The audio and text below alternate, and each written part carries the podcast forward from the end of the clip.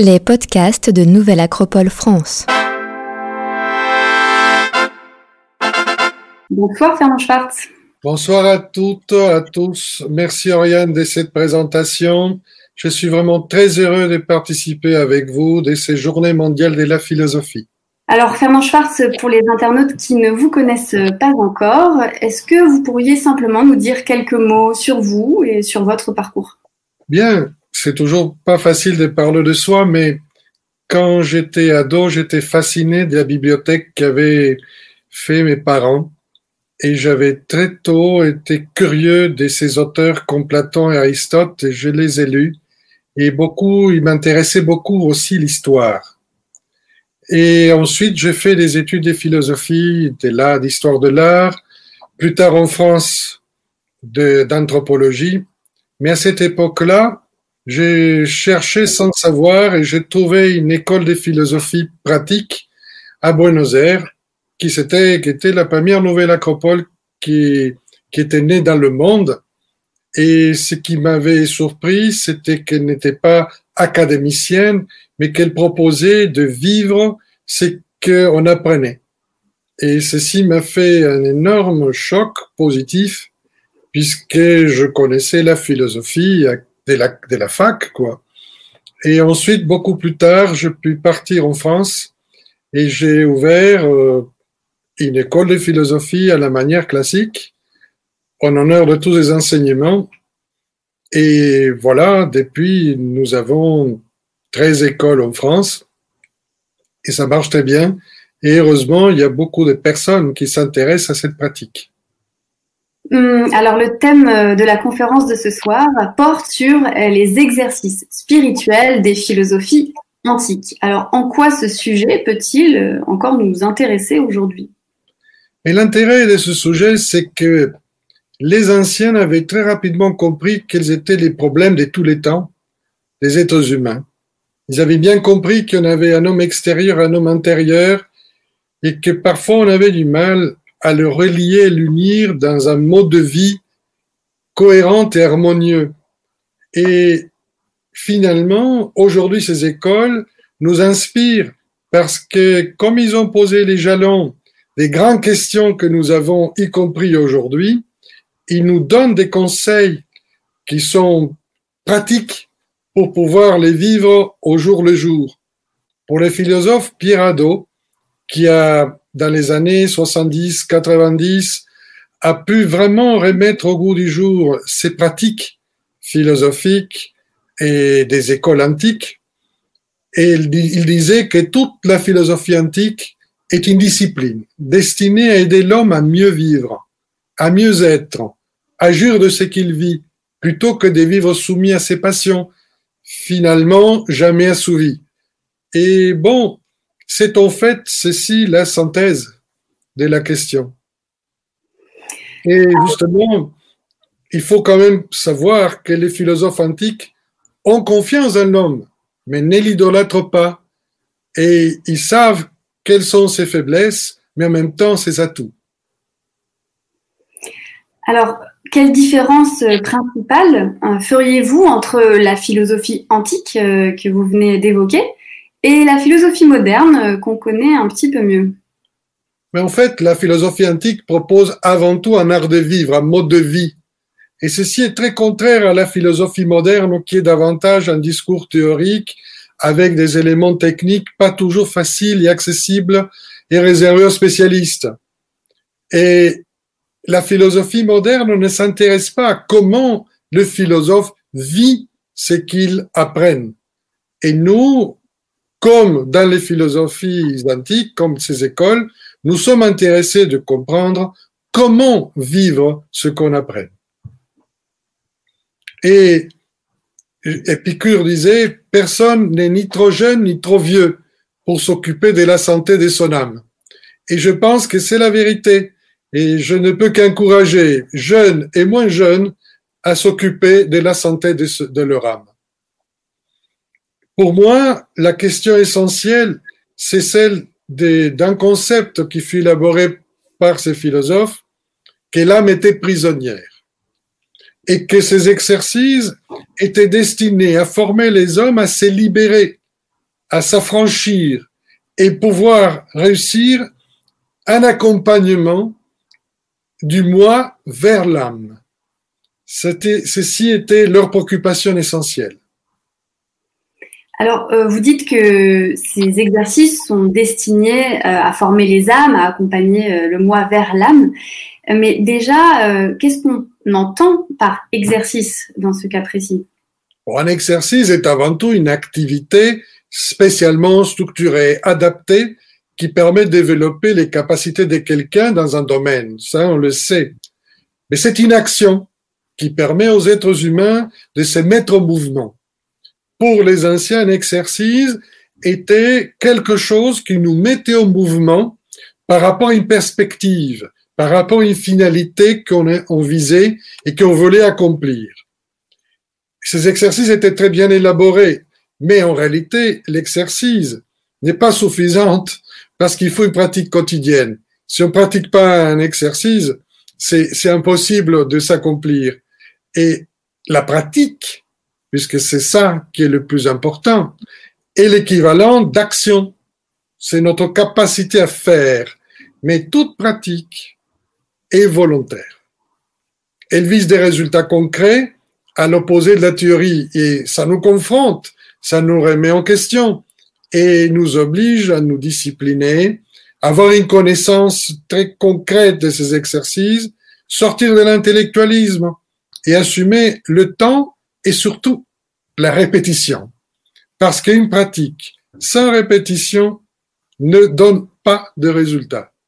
Mais si on pratique calmement, méthodiquement, tous les jours, on acquiert un savoir-être qui s'est traduit dans un savoir-faire. Puisque la finalité de ces pratiques est celle de construire son propre destin. Et bon, mais elle est importante, cette destinée puisque chacun a droit à avoir sa destinée. Donc, ça nous oblige à dépasser la vision des choses, dominée par les passions individuelles, réussir une vision plus objective de nous-mêmes et du monde et des personnes qui nous entourent. Ça nous exige un dépassement de soi et construire une nouvelle manière d'être et de voir le monde. L'homme a sa propre, avant sa propre transformation en philosophe, disaient les anciens, se trouve dans un état d'inquiétude malheureuse, qu'il est victime du souci, déchiré par les passions, il ne vit pas vraiment, il n'est pas lui-même. Alors, vous venez d'aborder euh, un thème important, la passion, on va y revenir. Juste, euh, je vois que vous êtes très nombreux euh, à être connectés à ce live.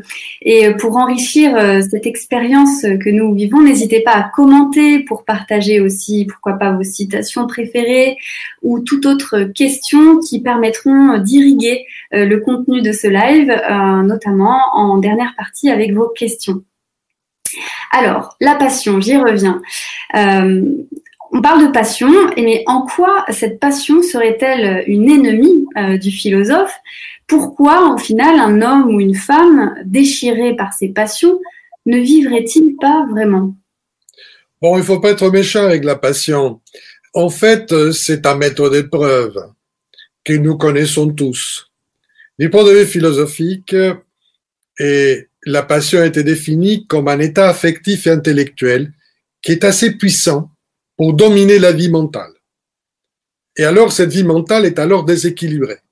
Comment on le voit Mais par des désirs désordonnés, des craintes exagérées, la domination du souci qui empêche de vivre vraiment. Les Grecs associaient la passion à la souffrance, à être soumis au pathos. Subir un sentiment ou un désir au point d'en devenir complètement esclave et par là même aveuglé par la réalité propre, celle des autres et du monde. La passion est conçue comme une maladie de l'âme dans ces cas-là. C'est pas le fait d'être passionné par la peinture ou par quelque chose qui nous anoblit. Là, la passion nous déstabilise, nous déséquilibre et s'approprie de nous. Et l'homme ainsi est malheureux parce qu'il est esclave des passions dans ces cas-là. C'est-à-dire parce qu'il désire des choses qui peuvent lui échapper, parce qu'elles lui sont extérieures, étrangères, superflues. Les bonheurs consistent donc, pour cette philosophie, donc dans l'indépendance, la liberté et l'autonomie, c'est-à-dire le retour à l'essentiel, à ce qui est véritablement nous-mêmes, à ce qui dépend de nous. Toutes les écoles des philosophies antiques s'accordent aussi pour croire que l'homme peut être délivré de cet état. Ils sont confiants dans l'homme, mais ils signalent ses faiblesses. Ils pensent qu'il peut accéder à la vraie vie, il peut s'améliorer, se transformer et viser un état de perfectionnement, mais pas de perfection, parce que vous le savez très bien, et les anciens l'ont bien compris, la perfection n'est pas de ce monde. Mais rien ne nous empêche de nous améliorer, qui est la clé fondamentale de la démarche, devenir meilleur, donner le meilleur. Et ils pensent que c'est par la liberté de la volonté que l'homme a la possibilité de se modifier lui-même et de se réaliser. Et ils vont faire un parallèle, comme le fait Pictet, entre l'exercice physique et l'exercice spirituel. Et Pictet nous dit, de même que par les exercices corporels répétés, l'athlète donne à son corps une forme et une force nouvelle de même, par les exercices spirituels, les philosophes développent sa force d'âme, modifient son climat intérieur, transforment sa vision du monde et finalement tout son être. Et George Friedman, qui est un grand philosophe du XXe siècle, qui avait connu et échangé aussi avec Pirado, a fait un tout petit texte que j'aimerais vous lire dans son texte sur la puissance et la sagesse, qui peut aussi nous clarifier. Prendre son envol chaque jour. Au moins un moment qui peut être bref pourvu qu'il soit intense. Chaque jour un exercice spirituel, seul ou en compagnie d'un homme qui lui aussi veut s'améliorer. Sortir de la durée, s'efforcer de dépouiller ses propres passions, les vanités, les bruits des bruits autour de ton nom, fuir la médisance, dépouiller la pitié et la haine, aimer tous les hommes libres, s'éterniser en se dépassant. Alors, euh, une autre question. Euh, vous avez parlé euh, donc d'exercice spirituel. Et en quoi la philosophie pratique est-elle un exercice spirituel? Et pourquoi, au final, parle-t-on d'exercice spirituel plutôt que d'exercice philosophique, tout simplement? La question est pertinente parce que dans les années 70-80, il y a eu, du siècle dernier, bien sûr, et il y a eu vraiment beaucoup d'interrogations sur comment appeler ces exercices. Parce que bon, pour les philosophes de l'Antiquité, c'était leurs exercices. Donc, non, ils n'avaient pas le terme exact. Et quand on a vu le sujet, justement, exercice philosophique, on a pensé que les gens allaient comprendre que c'était simplement intellectuel, conceptuel, et qu'on allait rationaliser tous les éléments et que le terme spirituel est beaucoup plus global parce qu'il mobilise tout notre être et pas simplement notre intellect. Et en fait, c'est pas un terme religieux pour les écoles de philosophie antique, le mot esprit, mais plutôt il le considérait l'esprit, le souffle, comme une intelligence qui nous permet de comprendre le monde et nous-mêmes pour nous en délivrer. Mieux on comprend ce monde et nous-mêmes, davantage on devient maître de soi-même. Donc, tout exercice spirituel est fondamentalement un retour à soi-même, qui libère le moi de l'aliénation dans lequel il aurait pu tomber, entraîné par les soucis, les passions, les désirs. Et les moi ainsi libérés n'est plus notre individualité égoïste et passionnelle, elle devient notre personne morale elle devient nous-mêmes ce que nous sommes au fond, des gens ouverts à l'universalité et en quête d'objectivité, participant à la nature ou à la pensée universelle. Alors, je voudrais clarifier ces concepts d'universalité. Nous sommes toujours très tentés de commencer par les parties, les détails, avant de comprendre que tous ces détails et parties appartiennent à un ensemble. Et les philosophes antiques expliquaient que l'universalité était d'intégrer la partie dans le tout. Et ainsi, le tout devenait, et la partie, une unité. Et donc, être universel, c'est pouvoir, à travers soi-même, faire traverser l'ensemble d'énergie, d'idées, d'actions qui sont dans le monde. Donc, euh, il était très important de s'élever vers l'universalité parce que c'est elle qui nous rend objectifs, parce qu'on voit les choses pas seulement de notre point de vue, mais aussi du point de vue de l'autre. Alors, euh, plusieurs philosophies antiques ont proposé des exercices spirituels, vous venez d'en parler, mais les plus connus restent encore aujourd'hui les exercices des stoïciens. Alors, euh, quels sont-ils ces exercices et euh, comment les pratiquer? Les pratiques des stoïciens étaient basées sur trois pratiques en réalité, qu'on peut dire l'éthique, les dialogues et la physique. Je, vais m'expliquer un peu plus. L'éthique, c'est facile à comprendre, je pense. C'est une sorte de pratique des valeurs, des, comportements qui vont apporter une sorte de philosophie morale qui va nous enseigner et apprendre à vivre en respectant les lois de la nature, de la société et des autres. Et ça nous donnera une réelle assise en nous-mêmes, une centralité pour mieux vivre. La logique permet d'apprendre à dialoguer avec soi-même et les autres et réussir un rapport à l'humanité dans son ensemble. Parce que nous ne sommes pas seuls. Nous participons avec d'autres de la vie et nous sommes aussi dépendants les uns des autres.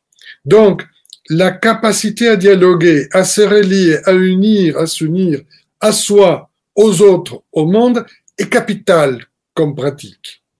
Enfin arrive la moins comprise, qui est la physique. Nous ne parlons pas de la physique et simplement la science exacte que nous connaissons aujourd'hui. La physique, qui a donné le mot physique, est toute la nature. La nature en tant que cause des choses et la nature en devenir. Mais participer de la nature ou de la compréhension des lois de la nature implique voir le cosmos et développer une conscience par rapport au monde. Et même si on n'est pas physicien, chimiste, astronome ou astrophysicien, nous sommes tous émus et réenchantés chaque fois qu'on contemple la nature, les étoiles, le cosmos. Et ceci était capital pour eux parce que ça nous rendait contemplatifs et pas simplement acteurs des actions dans un moment donné. Ainsi, donc, l'éthique, les dialogues et la fameuse physique. Ainsi, ces pratiques étaient destinées à transformer le moi, notre petit moi, notre ego personnel, et lui faire atteindre un niveau supérieur. Et une perspective donc universelle qui peut nous relier aux autres. Et ceci impliquait pour eux une attitude intérieure, parce qu'on ne peut pas pratiquer ces exercices spirituels sans avoir certaines attitudes au fond de nous-mêmes. La première, très importante, est la concentration dans le temps présent. Je reviendrai là-dessus, mais être présent dans le temps présent est capital dans cette pratique. La deuxième, je l'ai cité tout à l'heure, c'est l'émerveillement devant la présence du monde, devant les choses qui peuvent nous faire voir ce qui est bien au-delà des apparences. Et troisième, c'est un regard vu d'en haut, porté sur les choses. Quand on commence en bas, et on commence avec la petitesse, les petites choses, et on a du mal à regarder vers le haut et comprendre que tout converge et que tout peut se relier. Et la quatrième, c'est une humilité profonde par la prise de conscience du mystère de l'existence et qu'on ne sait pas tout. L'objectif est donc d'atteindre un état de vie authentique dans lequel l'homme parvient à la conscience de soi, à une vision exacte du monde, à la paix, à la liberté intérieure. Il y avait aussi d'autres sortes d'exercices qui étaient groupés par mentaux intellectuels et actifs, selon Philon d'Alexandrie. Les exercices mentaux sont l'attention, les méditations, les souvenirs de ce qui est bien, puisqu'il faut se rappeler des choses qui, qui, permettent de nous faire remonter la pente. Et c'est pas les, souvenirs négatifs qui le permettent, mais nous avons tous en nous-mêmes un coffre d'or dans lequel on devrait déposer les belles choses qu'on a vécues, les belles choses qu'on a pu vivre et faire vivre. Il y a les exercices qui sont plus intellectuels, la lecture, l'écoute, la recherche, mais aussi l'examen approfondi. Et il y a des gestes plus actifs et nécessaires qui sont la maîtrise de soi, l'indifférence aux choses qui ne dépendent pas de soi, l'accomplissement du devoir dans la vie sociale, etc. Ces exercices plus actifs nous permettent de créer des nouvelles habitudes qui sont pas mécaniques, mais conscientes. Pour réussir cette pratique, on conseille pour commencer ce type d'exercice, parce que bon, si vous voulez commencer à le faire, c'est de faire une liste d'exercices qui sont un peu des petites épreuves au quotidien et commencer à exercer dans ce qui est le plus facile. Mon maître de philosophie, quand je lui ai posé la question de comment on commence, il m'a dit, Ferland, réfléchis à ce qui te coûte le plus ou ce que tu as peur et fais, choisis 10. Et j'ai pris un papier, j'ai fait mes 10 et il m'a dit gentiment, commence par la plus facile et remonte, remonte. Ordonne-les en remontant comme dans une échelle. C'était une pratique efficace, simple, dans laquelle je puis me confronter à moi-même et je pense que chacun peut le faire parce que chacun connaît ses peurs, ses difficultés. Et on découvre d'autres, ne vous inquiétez pas. Mais ce qui est important, c'est d'être bienveillant avec soi-même, exigeant et bienveillant, et pas vouloir faire quelque chose de parfait. Il faut accepter une chose. On peut échouer. On peut pas peut-être réussir tout de suite. Mais, comme je l'ai dit souvent, l'échec peut être notre maître parce qu'il peut nous apprendre beaucoup de choses. Si on réfléchit calmement, on va certainement trouver des enseignements pour pouvoir refaire les choses au mieux. Donc, petit à petit, on va avoir une attitude plus stable et plus solide et on va pouvoir s'accomplir. Alors, euh, vous venez de donner quelques exemples de types d'exercices. Euh, J'en profite à ceux qui nous rejoignent et ceux qui nous regardent déjà depuis euh, quelques temps, euh, simplement de partager vous aussi vos idées euh, d'exercices pratiques. Peut-être que certains d'entre vous en faites tous les jours. eh bien, c'est le moment de les partager pour qu'on puisse aussi les commenter. Donc je disais, euh, vous venez, euh, Fernand Schwartz, de donner quelques exemples d'exercices, euh, mais les stoïciens, au-delà des exercices, insistaient également sur quand faire ces exercices. Alors, la question que j'aimerais vous poser, c'est à quoi, au final, ressemblerait une journée type d'un stoïcien? Eh oui, comme je l'ai dit tout à l'heure, il faut pratiquer. Et il faut pratiquer tous les jours. Et penser, je pense la même chose, que la pratique philosophique euh, s'alimente de notre quotidien. C'est pas simplement penser à des, des, choses très abstraites euh, et très difficiles, mais surtout c'est trouver du sens et partager du sens dans ce qu'on vit tous les jours. Donc, et il disait, chaque jour est comme un laboratoire de pratique. Et ça nous permet donc euh, de l'utiliser complètement. Évidemment, plus on pratique, plus on s'habitue. Mais disons, l'idée centrale, c'est que notre conscience, ils vont l'associer au soleil. Et c'est le soleil qui apporte la lumière dans la journée. C'est le soleil qui, qui nous fait comprendre le temps qui passe et comme la manière où il se conduit nous donne le rythme de la journée aussi. Donc, au réveil, comme si on était le soleil et qui venait éclairer un nouveau jour de l'existence, on, on commence la pratique. Après, c'est toute la journée qu'il faut continuer. Et là, il faut qu'on on se munisse d'une torche, disait eux, Mais la torche n'est pas une torche physique, c'est la torche de la conscience, avec une présence à chaque instant. Je vous avais dit qu'il fallait être présent à chaque instant. Et, on regarde comment on vit les principes qui nous guident pour savoir si on réagit bien ou pas. Et on tient compte. Évidemment, le soir est capital, c'est le couchant du soleil, mais aussi c'est le moment de réfléchir au travail accompli, se remémorer l'action du jour, en tirer les enseignements. Ça, ce serait l'idée de base, mais je vais vous expliquer un peu plus. D'abord, ce qu'il faut bien situer, c'est que toutes les fonctions dont je vous parlerai sont les mêmes sont dans toutes les écoles de philosophie. Que ce soit de l'Orient d'Occident, tout s'explique qu'il faut activer la volonté, l'imagination, l'attention, la concentration, la mémoire, la méditation et l'affectivité. Parce que tous ces philosophes n'ont jamais été pour l'abstrait en soi. Et ils ont toujours relié l'affectivité, les sentiments à la pensée pour qu'on puisse un peu, comme le disaient les vieux Égyptiens, apprendre à penser avec le cœur.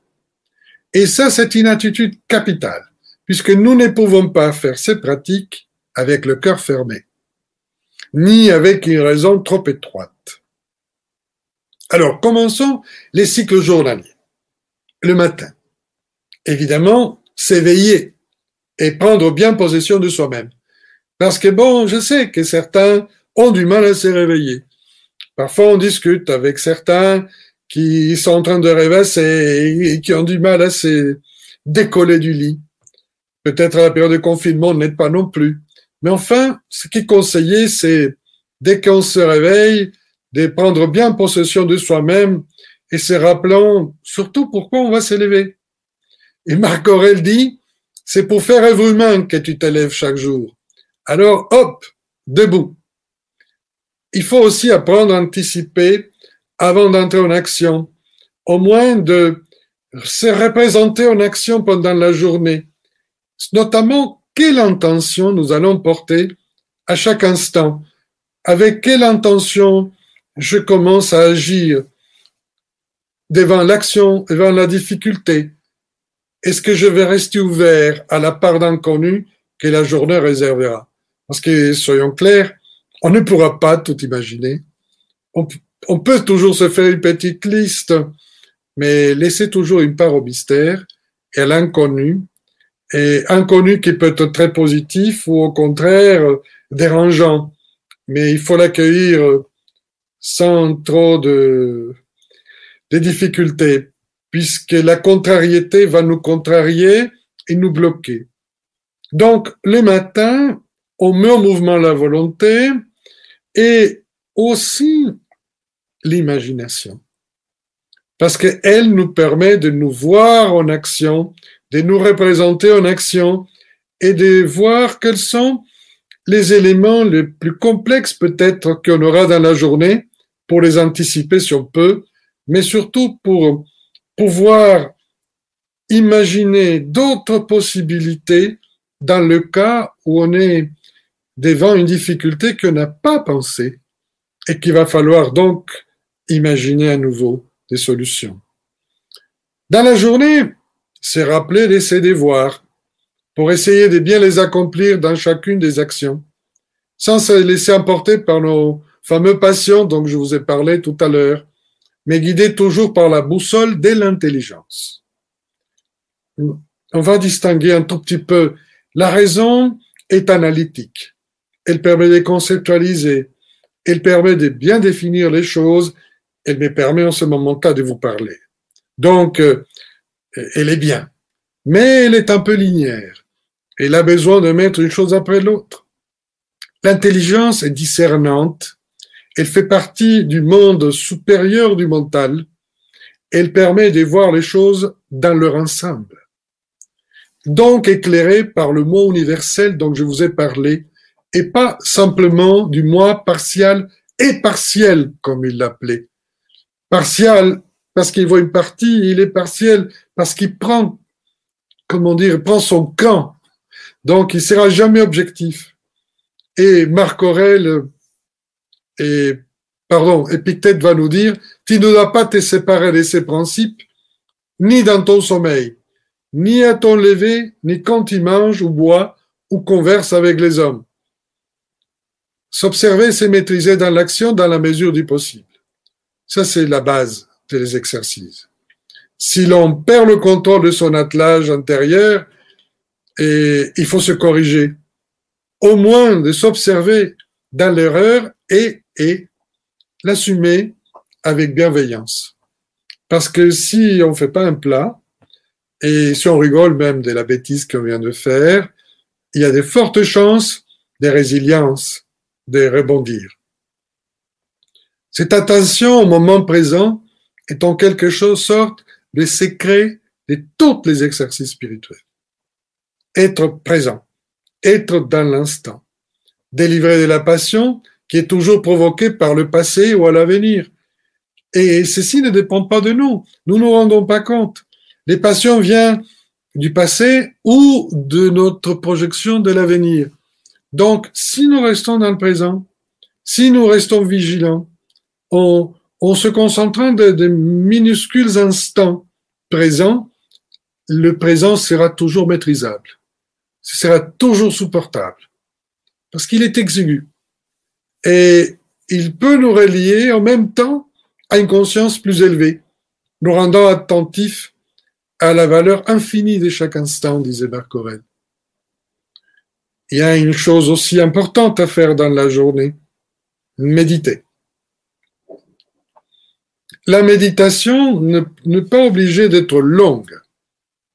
Elle, nous permet d'être prêts au moment où une circonstance peut être dramatique ou difficile. Parce que la méditation permet la sérénité, un retour à soi. Et surtout, elle permet une pratique essentielle pour le philosophe, la réflexion. Réfléchir, c'est quand même quelque chose d'exceptionnel. D'une part, il y a cette histoire de fléchir, de retourner quelque chose qui va dans une direction vers l'autre. Donc, quand on réfléchit, au lieu d'aller vers l'extérieur, on va vers nous-mêmes encore une fois. Et on retrouve le sujet qui nous intéresse en nous-mêmes. Et on trouve les matériaux de réponse en nous-mêmes. Alors, il y a une autre possibilité pour comprendre ce mot extraordinaire. Tout le monde connaît le miroir qui réfléchit notre image, etc. Alors imaginons ce petit miroir qui capte la lumière du soleil. Et si on la projette, cette, lumière captée par le miroir, le miroir va concentrer la lumière du soleil. Et que vous, comme vous le savez, on peut faire un feu avec cette lumière qui concentre le miroir. C'est-à-dire, la lumière concentrée dans le miroir de notre âme permet d'atteindre une lumière, c'est-à-dire nous illuminer. De là l'énorme importance de la pratique de méditation et de réflexion. Ça va au-delà, je répète, découper les cheveux en quatre. Au contraire, c'est laisser tout ça à l'extérieur. Et on va donc, euh, certains conseiller comme ce n'est que de visualiser sa propre mort ou la mort, de regarder en face les difficultés, de faire parler aussi les connaissances ou les textes qu'on veut comprendre. Et ils avaient une idée essentielle, disait Sénèque, qu'il faut avoir toujours des maximes et sentences sous la main pour que devant les difficultés, ils nous éclairent et nous donnent un coup de pouce parce que la réflexion permet de nous relever. Ceci met en marche, comme vous avez compris, la concentration, l'attention pour être présent dans l'action. L'attention est capitale dans cette histoire. C'est une attitude spirituelle fondamentale au stoïcisme. c'est une vigilance, c'est une présence d'esprit continuel, une conscience de soi toujours éveillée, une tension constante de l'esprit. C'est grâce à cette vigilance qu'on peut distinguer les choses, qu'on on peut être à l'affût et donc euh, comprendre quand on voit quelque chose ou quand on vit quelque chose, ce qui dépend de nous et ce qui ne dépend pas de nous. Et donc de nous occuper immédiatement de ce qui dépend de nous et de laisser filer ce qui ne dépend pas de nous. L'attention facilite la vigilance en se concentrant sur le minuscule moment présent, comme je l'ai dit, qui est toujours maîtrisable. Pour avoir toujours sous la main les principes, il faut mémoriser. Eh oui. Nous, aujourd'hui, on pense que parce qu'on a entendu quelque chose ou on l'a écrit, ça y est, c'est fait. Et on fait beaucoup confiance à nos tablettes, nos smartphones, dans lesquels on a écrit des choses. Et eux, avec leurs petites tablettes de cire ou avec leur papyrus, euh, c'était pas des grands écrans, vous comprenez? Ils avaient compris l'art de la mémorisation et l'importance de porter avec soi-même ce qu'on veut dire et expliquer et c'est pour ça qu'il y avait cette mémoire des textes, cette mémoire des phrases, et pouvoir les méditer. Et donc, il faut pouvoir mémoriser et méditer, mobiliser l'imagination et l'affectivité en plus de la pensée. Parce que une imagination qui n'est pas entourée de l'affectif ne permet pas la créativité. Et il ne permet pas donc de voir les choses avec flexibilité. Ainsi, la pensée devient adaptative et peut assumer la complexité. Je vais vous lire une phrase, euh, un conseil, et dans les entretiens n'as, tu n'as été ébranlé par nul autre que par toi-même. Lutte contre toi-même. Arrache-toi pour te tourner vers la décence, vers l'honneur, vers la liberté. Commence par coordonner tes actes. Puis après cette condamnation, ne désespère, pas de toi. Apprends la méthode des professeurs de gymnastique. L'enfant est tombé? Lève-toi, dit le professeur. Reprends la lutte jusqu'à ce que tu sois devenu fort. C'est ainsi que tu dois réagir toi aussi. C'est au-dedans de nous qui sont la perte et le salut. Et c'est une belle formule stoïcienne de la résilience, n'est-ce pas? L'idée de ces pratiques, c'est qu'on donc qu'on peut construire son destin. Voilà l'idée de la journée stoïcienne.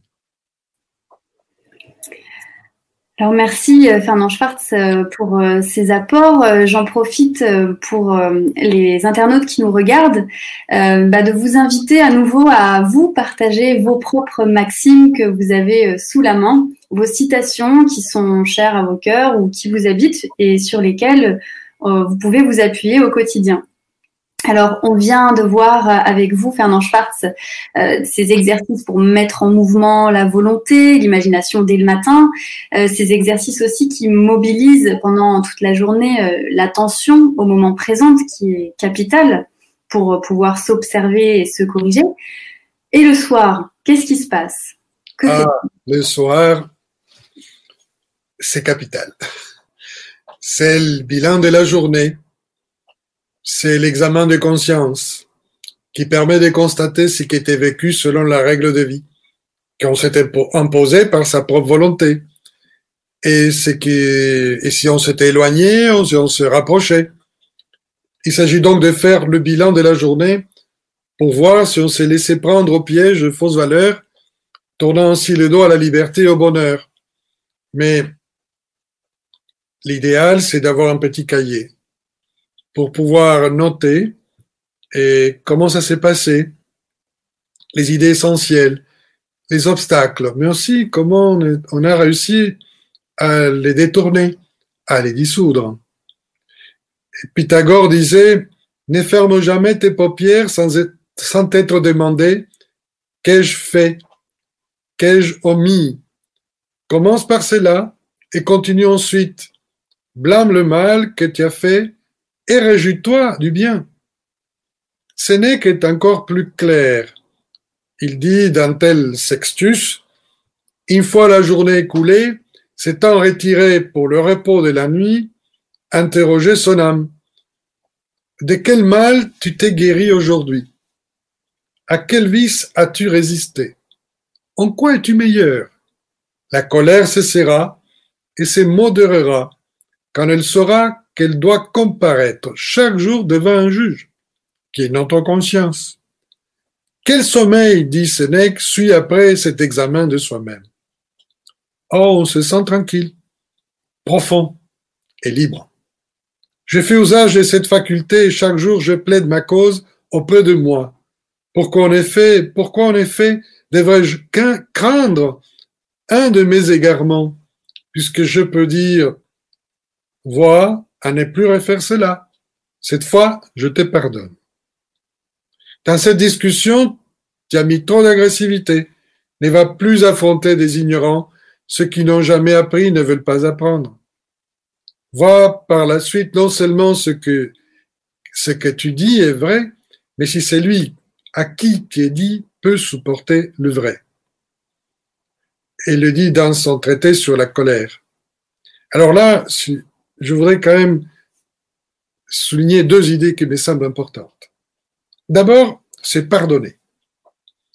Alors, c'est pas non plus, c'est pardonner ne veut pas dire bon, c'est rien et rentrer dans le déni. Le vrai pardon à soi et aux autres, et surtout à soi, c'est d'accepter qu'on n'est pas parfait. Il y a des gens qui n'arrivent pas à se pardonner, ils sont toujours en rogne, et ils veulent pas le montrer, ils se raidissent, ils se crispent. Mais si on se pardonne, si on devient bienveillant, on accepte sa propre limitation, on accepte qu'on n'est pas parfait, on peut avancer dans le perfectionnement pour devenir meilleur. Et la deuxième remarque, c'est de comprendre que la question n'est pas d'avoir raison tout le temps. La question, c'est de comprendre l'autre et savoir ou sentir qu'est-ce qu'il peut supporter de la vérité qu'on veut expliquer. Parfois, sans nous rendre compte, nous pouvons blesser autrui par des vérités trop dures et trop fortes dont ils ne sont pas préparés à l'entendre.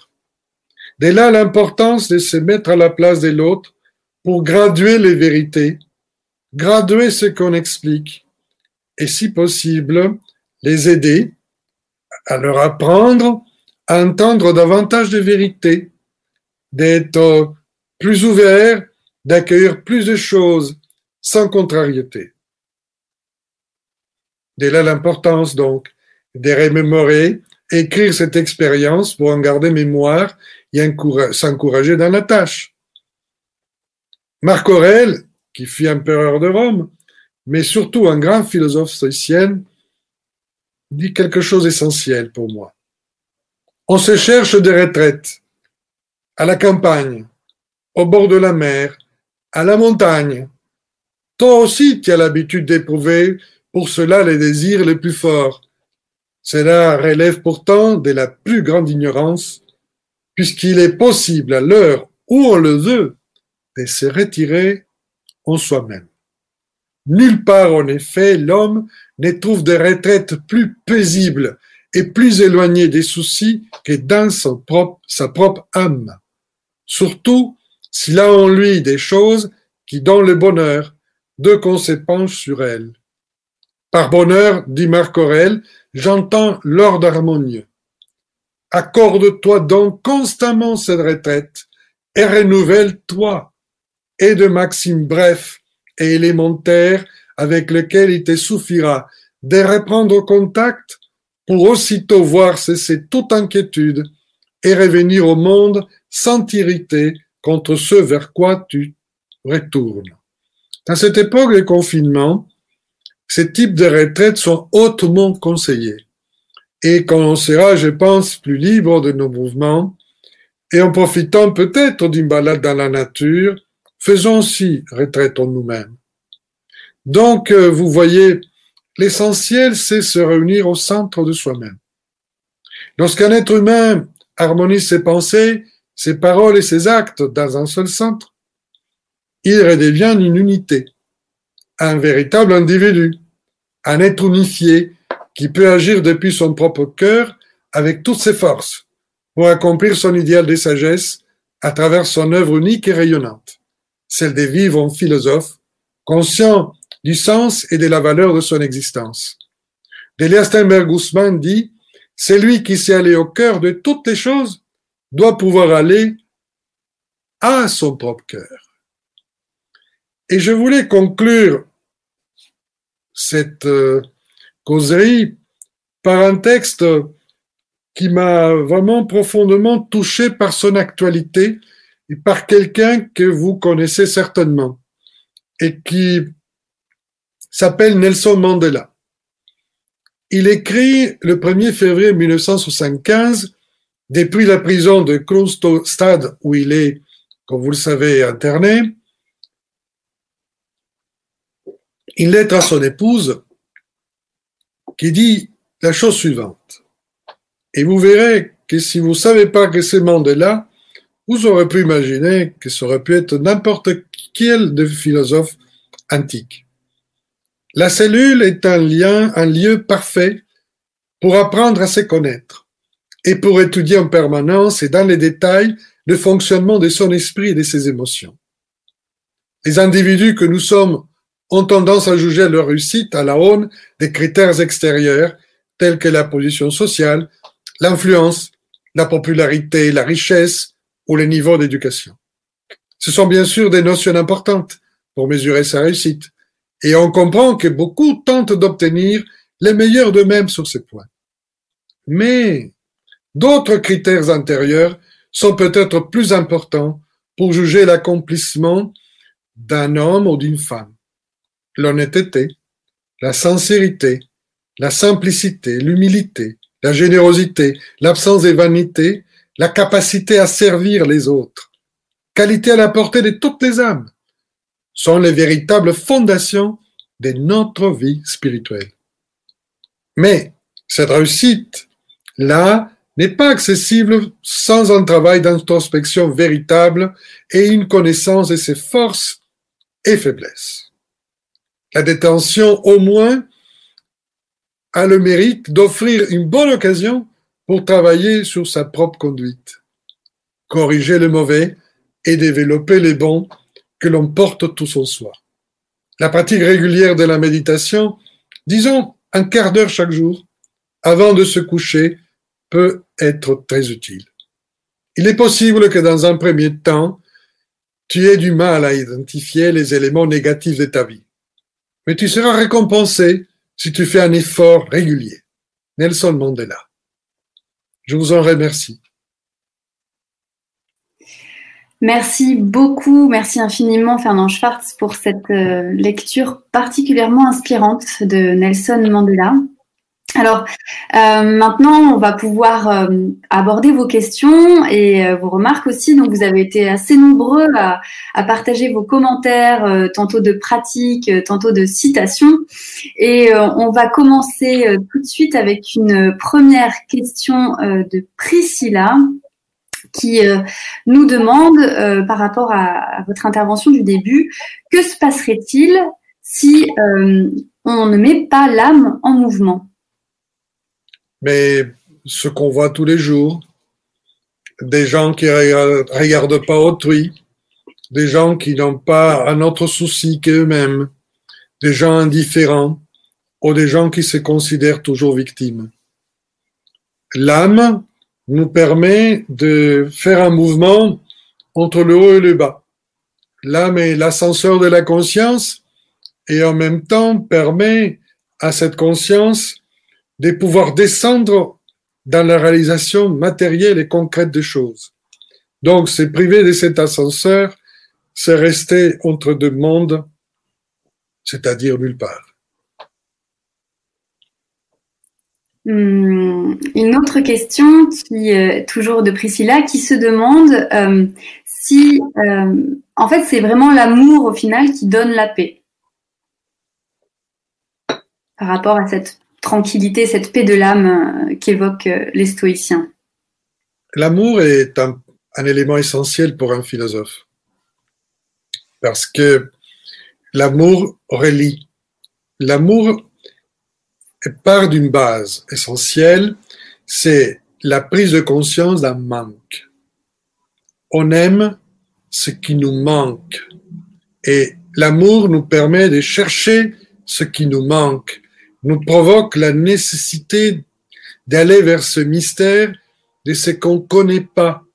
Et c'est comme ça qu'est né justement le mot philosophie, l'amour de la sagesse, l'amour des vérités cachées. Et donc, l'amour, oui, est un grand déclencheur, mais il faut l'associer à la vérité, à la sagesse. Seule, elle peut être un sentiment extraordinaire, mais il faut l'aider à cet amour à trouver le sens et la direction qui relie. Merci. Je vais continuer avec euh, quelques questions. Euh, il y en a eu pas mal. Donc, euh, il y a Didier qui pose la question dire que la perfection n'est pas de ce monde, n'est-ce pas avouer quelque part un manque de volonté au final? Non, c'est dire que la perfection n'est pas de ce monde, c'est l'humilité. Et, et le fait de que on n'arrive jamais les grands artistes, par exemple, les grands pianistes, les grands interprètes, veulent toujours jouer à la perfection. Mais ils savent qu'il faut pratiquer tous les jours et que jamais ça sera totalement parfait. Parce que ce qu'aujourd'hui nous semble exceptionnel, demain, si on repousse les limitations, nous obtiendrons de nouveaux résultats qui sont meilleurs. Mais par contre, celui qui pense qu'il est arrivé et qu'il est parfait, n'essayerait pas de pratiquer tous les jours. Il comprendrait pas pourquoi il faut encore répéter 5 à 7 heures les gammes et les mélodies. Et pareil pour l'athlète, pareil pour n'importe qui qui pratique une discipline, nous savons parfaitement que nous nous dépassons tous les jours et que sans la pratique quotidienne, nous stagnons. Très bien. Il y a, Jean-Baptiste euh, Anisant qui euh, fait un parallèle intéressant euh, en disant ces nouveaux miroirs que sont nos écrans n'aspirent-ils pas en fait notre attention, la fameuse attention indispensable à la pratique quotidienne? Je dis la vérité. Hein. oui.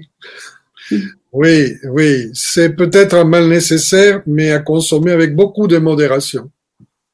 Parce que le problème de ces, écrans, à la différence du miroir, c'est qu'ils réfléchissent pas. Ils ne nous donnent pas un renvoi de la lumière solaire. Et ils nous absorbent. Oui, oui. C'est pour ça qu'il faut vraiment modérer l'utilisation. Pour l'instant, je remercie ces écrans pour pouvoir discuter avec vous, mais c'est fonctionnel utilitaire. J'aurais préféré vous voir dans une salle ensemble, boire quelque chose ensemble, vivre ensemble. Il y a hum, ensuite donc il y a plusieurs questions, on va pas pouvoir toutes euh, les traiter. Euh, Yacine qui se demandait si vous alliez évoquer la joie euh, spinoziste, Elodie qui se demandait pourquoi les passions étaient-elles si nocives, ou Dida qui pose encore la question comment sortir du regret du passé, comment faire un deuil. Voilà, donc euh, je ne sais pas si Fernand Schwartz. Euh, bon, Spinoza est excellent, mais comme vous le savez, il n'est pas, il ne fait pas partie des philosophes antiques. Hein. Donc, euh, mais la joie, oui, tout le temps, tout le temps. Mais ce qui m'intéresse, c'est peut-être la question du deuil.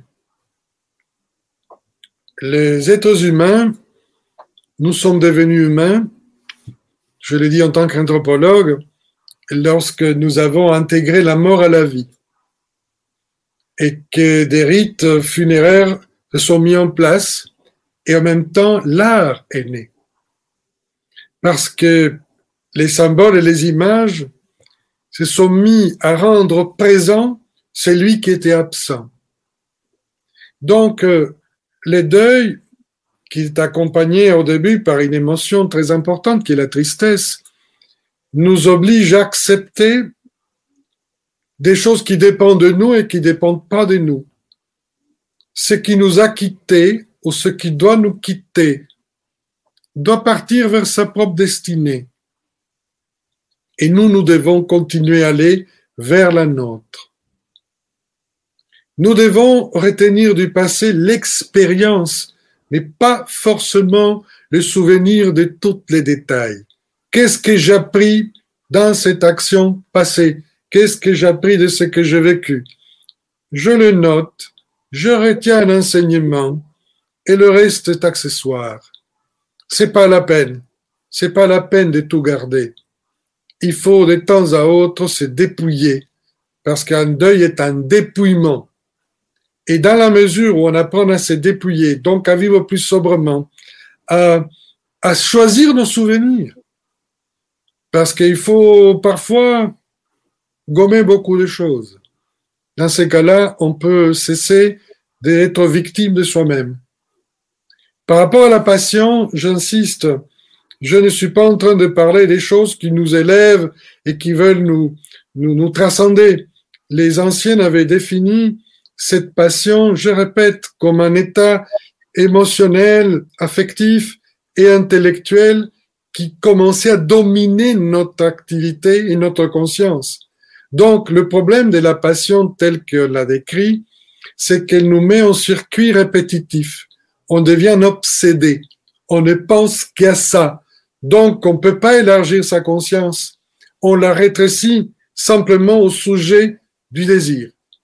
Et à partir de là, on devient esclave de ses désirs et on ne peut pas le maîtriser. C'est dans ce sens-là qu'il est nocif. Mais nous pouvons nous calmer hein, et nous pouvons intégrer cette partie dans un tout, dans un ensemble. Et il y a des beaux exercices de méditation là-dessus et des visualisations. J'espère que vous pouvez les pratiquer dans les prochains ateliers. Puisque bon, là, nous discutons, mais je pense qu'il faut pratiquer.